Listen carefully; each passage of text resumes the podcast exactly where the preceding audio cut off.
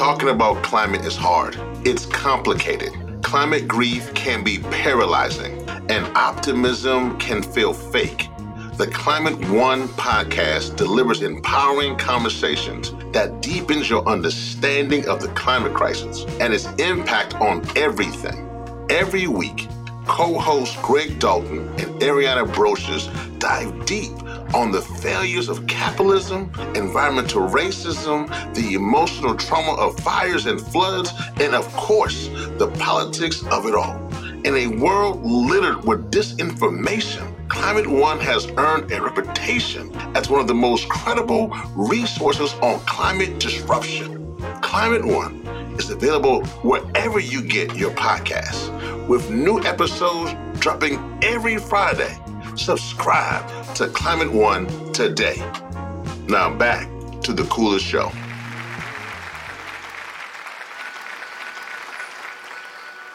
This is the coolest show brought to you by Hip Hop Caucuses. Think 100%. It's the coolest show you know, keep the culture connected. It's the coolest show you know, in your ear, yeah, respected. Expert level information, entertainment, education. Rev here, we got you covered as you hit your destination. Climate rules everything around me. Cream. For those who lost focus, close your eyes and just dream. Open your third eye, now the world is your off. Coolest, coolest show you know, it's the hip hop caucus. So I'm excited for this conversation. One, um, this is my dear friend. This is my brother.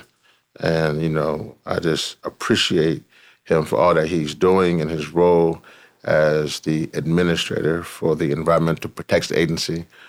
Michael Regan, my brother, how are you? I'm doing well. Doing well. Glad to be here with you. Welcome back to the coolest show. Hey, man. I've been waiting for this. Yes, well, we've been waiting too.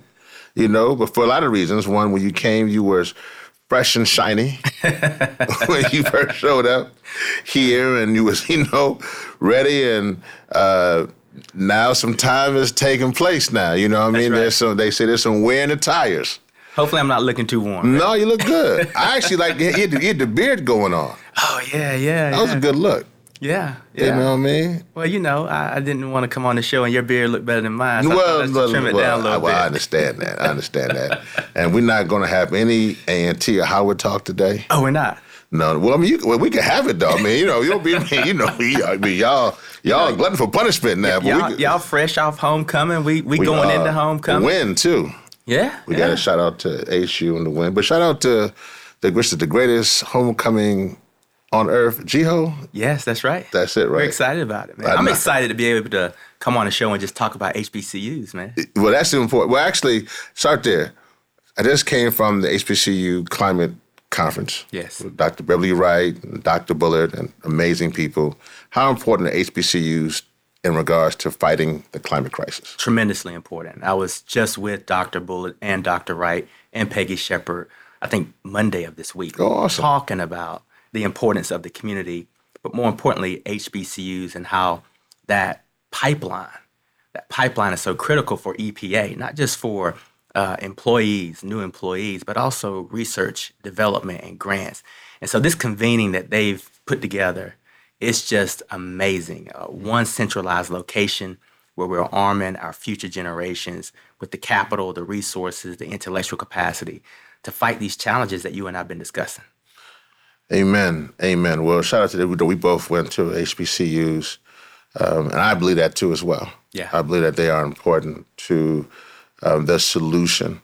I just got back from East Palestine, Ohio. Yes. It was my seventh time there um, since uh, February 3rd of this year when the train derailment happened.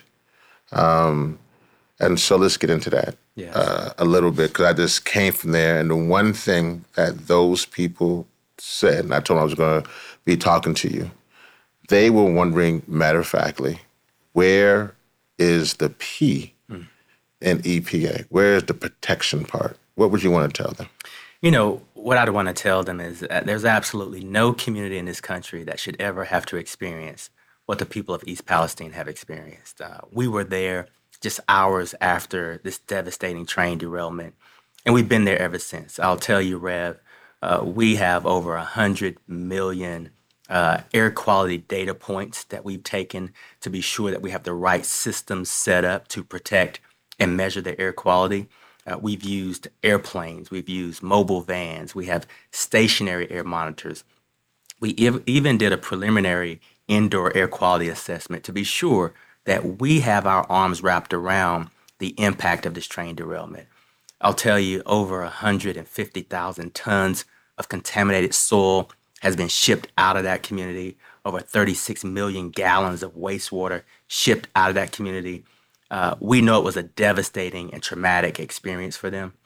And so we're there to help clean up this mess that was caused by Norfolk Southern. We, mm-hmm. we cannot let the perpetrator off the hook. They will be held accountable. Uh, and we're going to stay in this community. We're going to continue to monitor the soil, the air. We're going to continue to pursue the, the pressure on this company to do right by the people. And so I would say we are working on that protection level night and day. You know, I appreciate that. Let me let me go deeper to something you said. One, the pollution was shipped out. People know that there was it was supposed to be shipped, and you can let me know if it was shipped to both either Houston or Detroit or primarily other predominantly black and brown communities. Did that happen? And if it did, what are the protections to protect those communities from what came to their communities? Yeah, what we did was we we uh, held the company responsible, and so the company is responsible for choosing certified places where this waste can go. Uh, I think I worked very hard and strongly with Congresswoman Sheila Jackson Lee uh, and uh, Congresswoman uh, Rashida Tlaib and Debbie Dingell and others to be sure that not only we made sure that the company followed the appropriate processes and practices, but any ask that they had to ensure that communities were protected, we went above and beyond. Uh, we put uh, EPA monitors on the site to be sure that there was no cheating. Uh, we did hmm. extra testing uh, above and beyond what these certified companies normally do. So, listen, we, we looked at it from the beginning to the end. And, and one thing we did not want to do was create an unfortunate situation for a community as a result of another unfortunate situation that happened in East Palestine. But we also wanted to be sure that the company cleaned this mess up as quickly as possible. So we had our eyes on it. We continue to monitor, and we will ensure that every community is equally protected. One more question. We jump right into the deep end here. No. And uh, so I'm, I'm promised we're going to go into the shallow end in a second. Well, we're going to be in the pool. I know we're going to go to the shallow end, but we, we're going to stay in the pool. Uh, Norfolk Southern, I agree with you. Had to hold them accountable. Thank you for that. Yes. But corporations have a tendency to do things in communities to not do that. One thing that struck me, the local high school, hmm. because Norfolk Southern just given money to kind of pass things over, literally now put railroad tracks on their football helmet. That was startling to me, hmm. right? Because that's this community that is now having this influx of money. I don't really want you to speak to Norfolk Southern primarily. You can. Sure. But then, but how do you, when sometimes the EPA is working with these corporations that cause these spills, how do you ensure that the enforcement part of that is yeah. taking place? I know you have to work with them to get their job done, and sometimes those create relationships which are which should happen because you want things to get done. At the same time, these folks' lives. Yeah, I'll be very, very blunt with you. And I said this on CNN with, with Jake Tapper. I'm not working with Norfolk Southern, I'm ordering them mm. to clean up the mess. And so uh, there is absolutely no lapse of judgment. They are the perpetrator, we are the enforcer.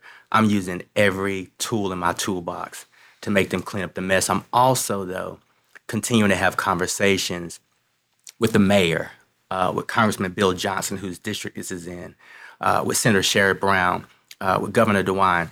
Uh, you know, listen, the company can spend money in other areas if they so choose, but we're going to hold them accountable and make sure they clean up this mess. And, and I spent time with about 30 or 40 of those students at the high school uh, sharing that same message. Yeah. Uh, because they, they, the first time I visited Rev, I, I spent time with those high school students. They were embarrassed that other schools didn't want to play them mm. football, sports, didn't want to visit their community. So the one thing that they asked me on day one is clean it up so we can get back to our sports, so that we can remove this black cloud that's hanging over our head in our city. I, I promise them I do that. I promise the mayor I do that. And Rev, we're going to keep working until we get the job done. Well, thank you for that again. And I can tell you, being from Louisiana, being from Cancer Alley, it's way after the camera trucks are gone. Yeah. It's way after all the people have had their town halls. It's in those moments when your mama calls you to the room and says, Hey, um, I feel a lump in my chest.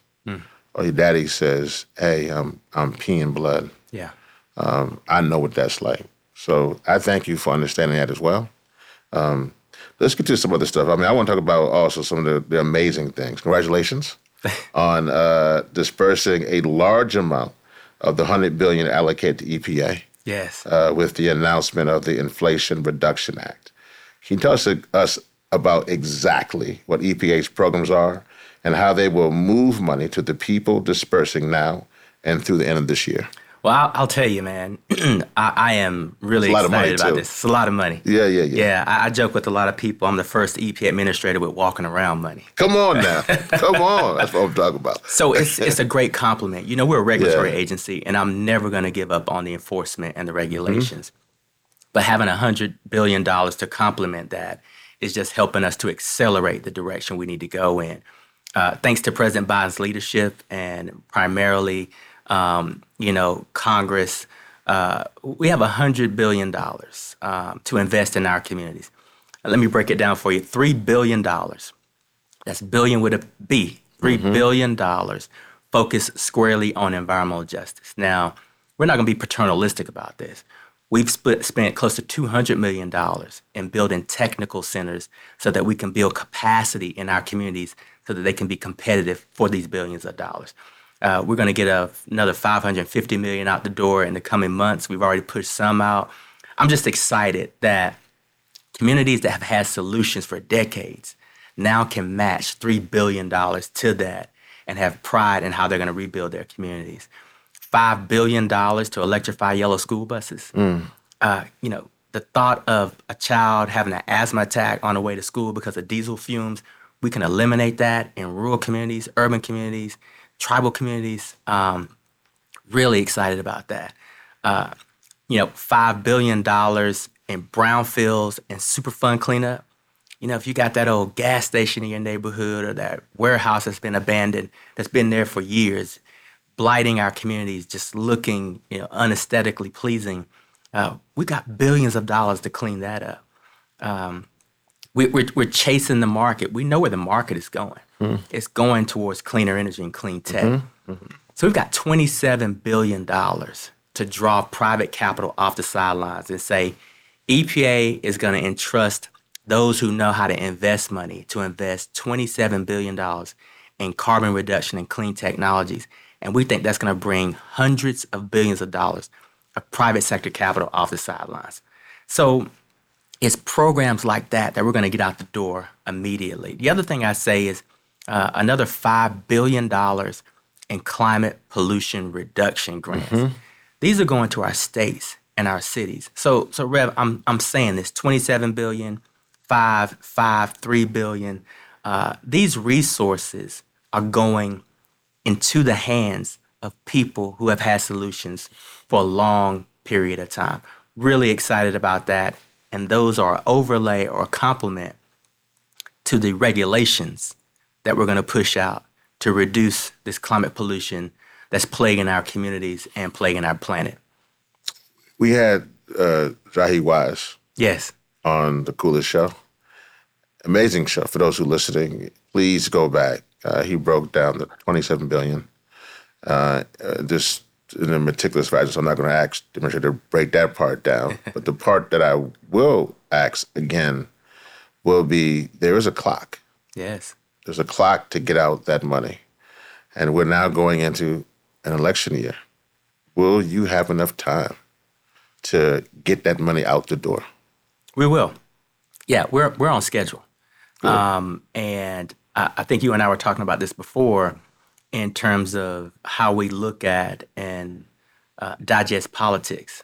Uh, what I've said to everybody is Congress gave us the money and gave us a timeline. And irrespective of the politics, we're going to do what Congress and the law intended for us to do, which is get this money into the hands of the communities that have been disproportionately impacted for decades.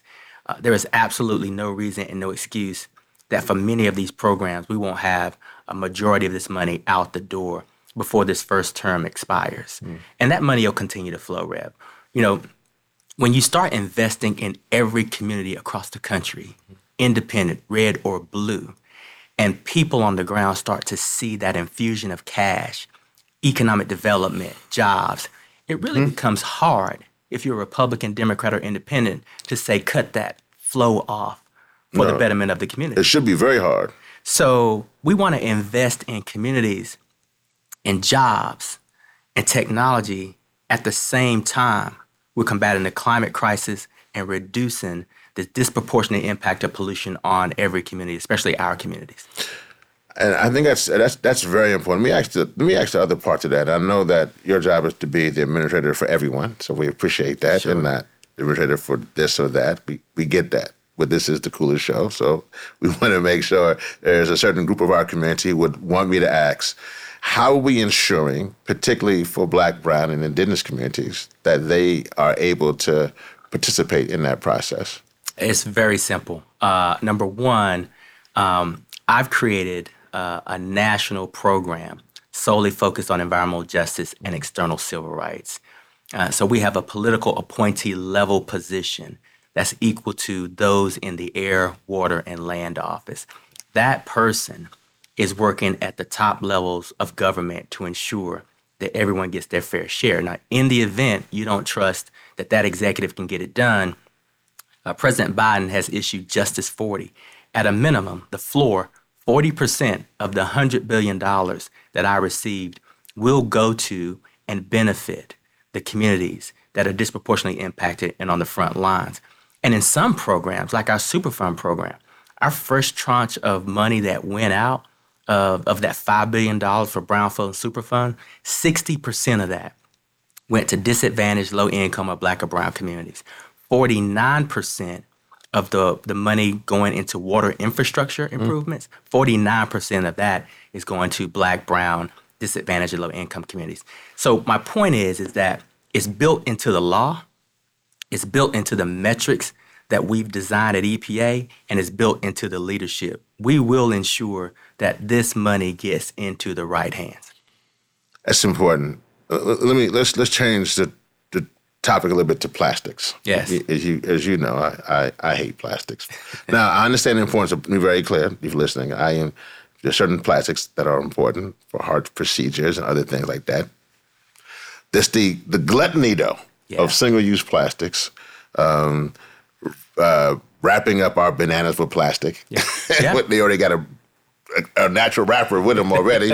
uh, I know how to cut up cantaloupe, so you don't need to really put that, you know, and those kind of things. So we're talking about single-use plastic. And we're talking about this particularly because in Cancer Alley, as an example, there's so many petrochemical facilities. And also, particularly for, again, black and brown indigenous communities, um, we're seeing the impact of plastics. Mm-hmm. We're seeing plastics in the placenta. Mm-hmm. We're seeing particularly black mamas having stillborn births, and we're seeing certain things that are directly related to this overuse of plastic. Yes. We're seeing plastics in the beauty supplies, right? And we're seeing it in the hair products. So it's too much. Yeah. Right. So I guess from that standpoint, on petrochemicals and plastics, where are you on that? Uh, where's the administration on that? And not just from, because I know EP, I've been in this for, for too long. Yeah. Not just putting it on a list and they're saying we got it on a list, we're going to look at it, but what's the process to helping us reduce petrochemicals and plastics in our society? Yeah, that's a very important question, and and I'll I'll tell you as I travel the world, uh, I, I make it a point to talk to young people. This topic right here is just slightly secondary to climate change in terms of the importance uh, for young people. And so, you know, in April, we proposed a national recycling strategy to really begin to take a strong look at plastics and recycling in this country. Now you know Judith Enck used to be at EPA, who's now beyond plastic, would be like, "Oh my goodness, not a recycling." No, she would. I'm just putting her in that Sure. moment. I'm just putting her for Judith listening. If I just put you into the conversation, but go ahead. I'm sorry. No, no, no. This is good. This is good. Uh, shout out to the past EPA um, folks. And you know, we received over hundred thousand comments on that, right? So we're, we're sharpening that up. Really focused on that. We're working very closely with uh, John Kerry and and, and uh, uh, Secretary Blinken and the State Department on international plastic strategies as well. So treaties going on right now. That's right. And so we're informing that process Yeah. because, as you know, it's both a domestic and international issue. Um, but then, you know, as we develop these strategies, um, let me just say that with these billions of dollars that we have, uh, we just awarded a grant of $105 million uh, to help states and cities build up the infrastructure to get into the recycling game and begin to handle these plastics better. On the chemical side, uh, as we look at what we inherited from the Trump administration, they virtually did nothing to use the power that Congress gave them on TSCA and to start looking at these toxic chemicals and substances. And so uh, we've invested a lot of money and a lot of time. And, you know, again, I like to talk about these resources that we're investing and the strategies that we're promoting. But we shall not forget that EPA has regulatory authority and enforcement capacity we're combining all of these things. We're using every tool in the toolbox, Rev. And we're, we're playing catch up. And we recognize that. But we also recognize that our current and future generations are suffering. And so there's just no time to waste. So I want to talk about. I know you have a, a new youth council. Yes. Right. I should talk about that right now. What what is? I know that you've been researching, searching the country Yeah. for dynamic young people, and you found some apparently. We found some. Okay. All right. All right. More Shout than out- a few out there. You more than a few. All right. Well, let's let's talk about them. What what is that? What are they supposed to do? Yeah. And why was that important to have that kind of council? You know, man, uh, you know, a lot of people go out and, and, and patronize our young people and, and our black shout and out, brown people. shout out. We got our, our, our one of our producers here, Destiny. I know she's tuned in right now because she's a young person. With the Howard too, by the way. That's your How- Just okay, wanna- okay, I didn't okay, even. I, I Everybody said, cannot I be said, perfect, I, I, oh man, I wasn't. Okay, I'm sorry. Back to the youth council. I didn't want to take you off, derail that, but I had to slide in Howard for you people. Yeah, yeah, no, no. Shout out to Howard. Um, and and you know, here's the deal. I think that every major movement in civilization is led by young people. Uh, this current climate crisis, dealing with plastics, environmental injustice, no different, right? So we need to have our young people at the table. And at EPA, we have federal advisory councils, formal councils where we vet people, and in a public way, uh, they sit in front of me and my executive team, mm-hmm. and we have conversations about how EPA operates. We do that for children's health. We do that for agriculture. Uh, we do that for environmental finance. And so it's time for young people to keep a seat at the table, not just mm. get a seat, but keep a seat. And so what we've done is we've stood up a federal advisory council that will host 16 young people, mm. right? From ages 16 to 29. Now, you would not believe the red tape it took to get through a bureaucratic system just to be able to engage people as young as 16, 17, Wow. 18. But we thought it was imperative that we had them at the table. And so we're going to announce later in November uh, the members of this new council. So, Uh, it's, it's again, it's history. This has never been done in the federal government. This is beyond EPA. There's never been a federally recognized youth council that speaks to a member of the president's cabinet before. So this is a first, and we're going to launch it. We're going to make it big, and we're going to make sure that young people are plugged in. So one, thank you for that. That actually is very important. As you know, Hip Hop Caucus, we believe in just obviously young people. I do want to talk to you about this though, in this aspect, in regards to young people. How do you ensure that that doesn't become performative Yeah. or a pity table? And this is the thing. You, you've been in the movement, climate movement for a while. You've been around the movement, and now you obviously you're you're heading EPA. Um, a lot of young people feel they haven't. They, I mean, the one thing about it, they're saying certain things, but a lot of them are being, to be honest, being propped up. Yeah. So we don't want that. We, we want the genius of young people. I'm with you on that. So how do you ensure that this council make sure it's not that, not not what we've seen, and and and also I'm assuming that it would be from different parts of the country and yeah. different backgrounds, so there could be a diverse type of you know collection of young people as well. Diverse collection from every walk of life, from every aspect of life, representing every human being and individual uh, that should have their voices represented, which is everyone. Uh, listen, I, I, think we've got experience in doing this. When you look at the National Environmental Justice Advisory Council that we've had for over 30 years, in order to keep and maintain that credibility, people have to have a voice, a certain level of independence, and speak out. And so we're going to build on that experience that we've had with environmental justice on this Youth Advisory Council. These young people will have the opportunity to come and speak in a public nature. The way you ensure this is create an advisory council not just some side gig. And so the fact is, is there's a transcript. Every meeting is public. They can go out and talk publicly about how the meetings go.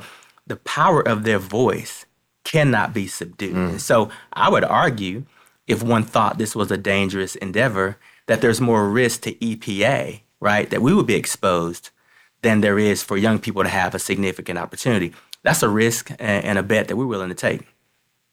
Mm.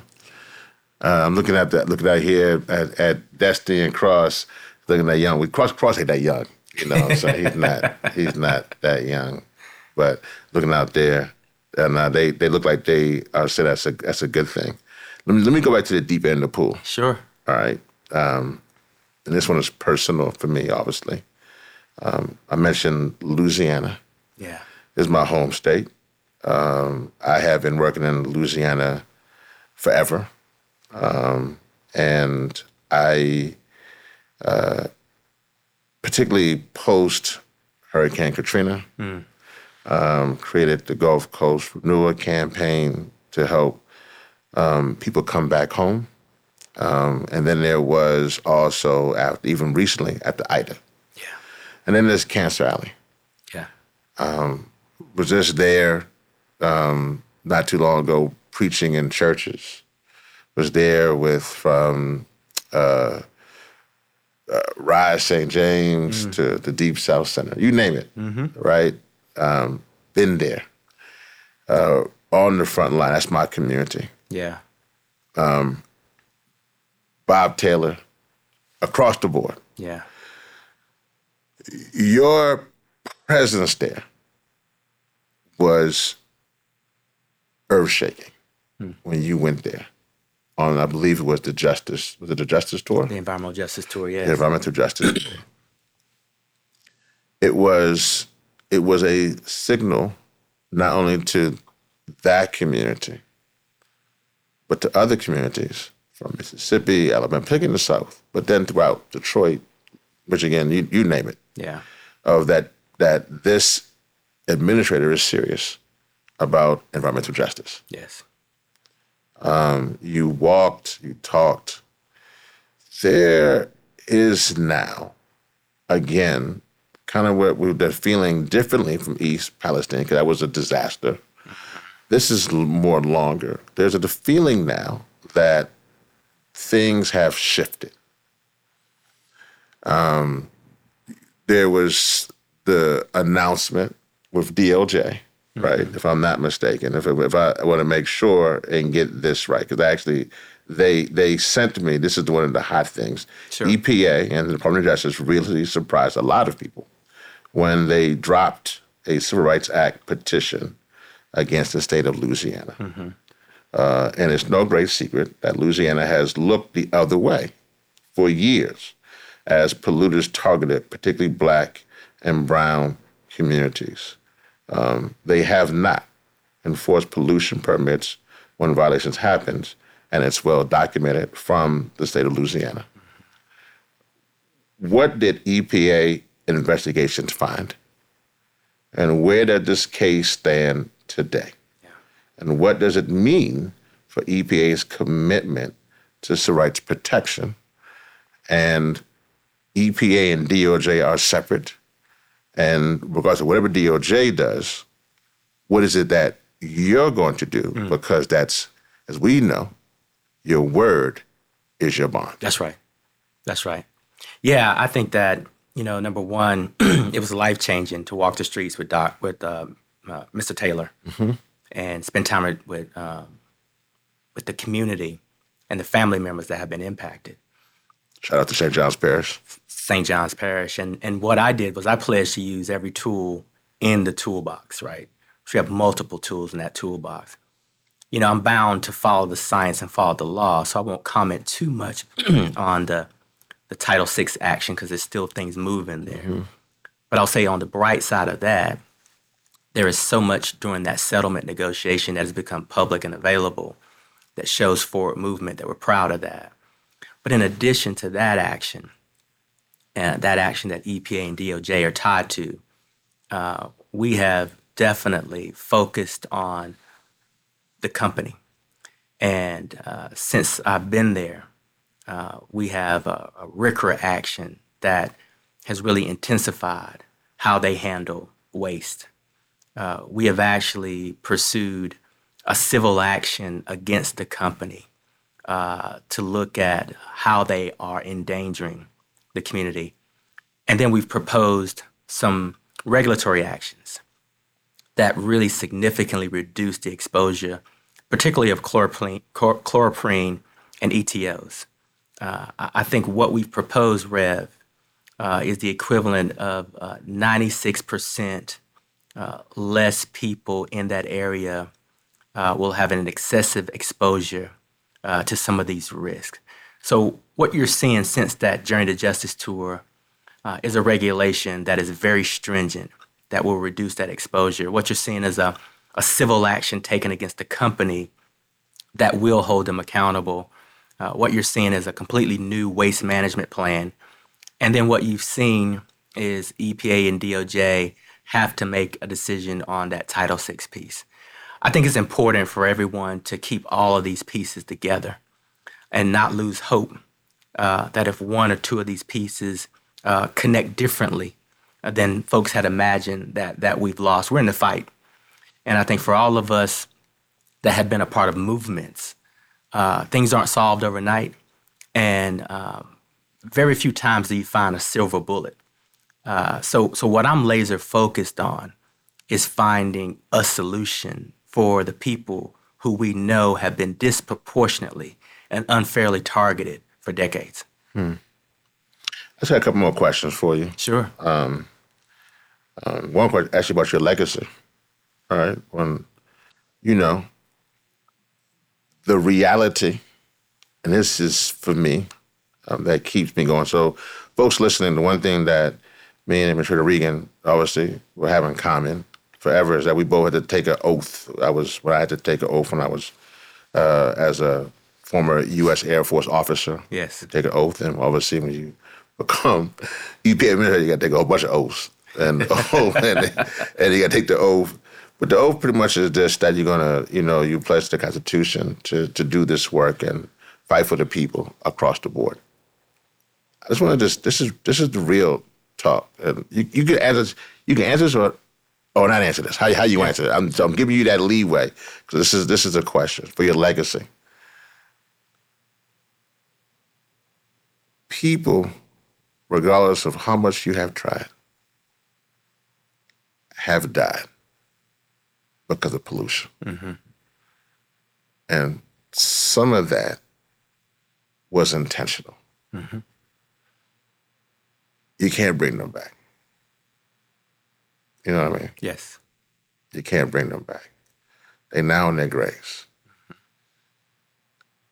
Children have died because of asthma attacks. You can't bring them back. There's nothing you can do now. Right. There's no IRA. There's no billions of dollars. It's going to bring that baby back. What you can do is your legacy for whoever comes behind you. What would that legacy be? You know, I think that's um, it's a heavy question, right? Because as the first black man to lead this agency, I, I go into the office every day understanding the responsibility and the accountability that I have. And you set the stage very well because um, you can't bring people back, and certain communities will never be whole again. So you, you're starting with that understanding that you're going to do the very best you can each and every day, right? So there's not a day that I don't wake up and head to the office or across the country, across the world with that on my mind. Uh, my hope is that uh, after experiencing the breakdown that we saw of the agency during the Trump administration, that we've learned from that and we've put some institutional framework in place that cannot be easily dismantled that we've put environmental justice and equity and inclusion at the forefront in ways that are not political, but they're institutional. Because if you don't have a solid institution for all this money to flow through, it will not get to the right people. So we spend a lot of time rebuilding that agency, rebuilding the DNA of the agency, not just having one office, but integrating this mindset in every media office and in every office we have. I want the legacy to show that this is not your father's EPA, mm. that this is not the EPA of yesteryear, and that environmental justice and equity is a part of the DNA of EPA. And those resources will flow and get to all of the communities uh, that that should get these resources. Uh, you know, m- my hope is, and I never think about my legacy. I think about the legacy of the work and the agency. Is that uh, people know that during the Biden administration and during these four years, that they saw a change, and that we worked as hard as we could to help as many as we can. Mm. Last question. On that note, so you get the, the cameras here. Um, they we're in the midst of a climate crisis. Um, and in that, future generations will look upon this moment, and they're not they're not going to care about all the folks who were ridiculous saying that it's a hoax. they're not going to care too much about that because they're going to be living with whatever they they dealing with. So, I want you to speak in this very unique way, like a time capsule. Hmm. Um, think about this speaking to those who are 21, 23.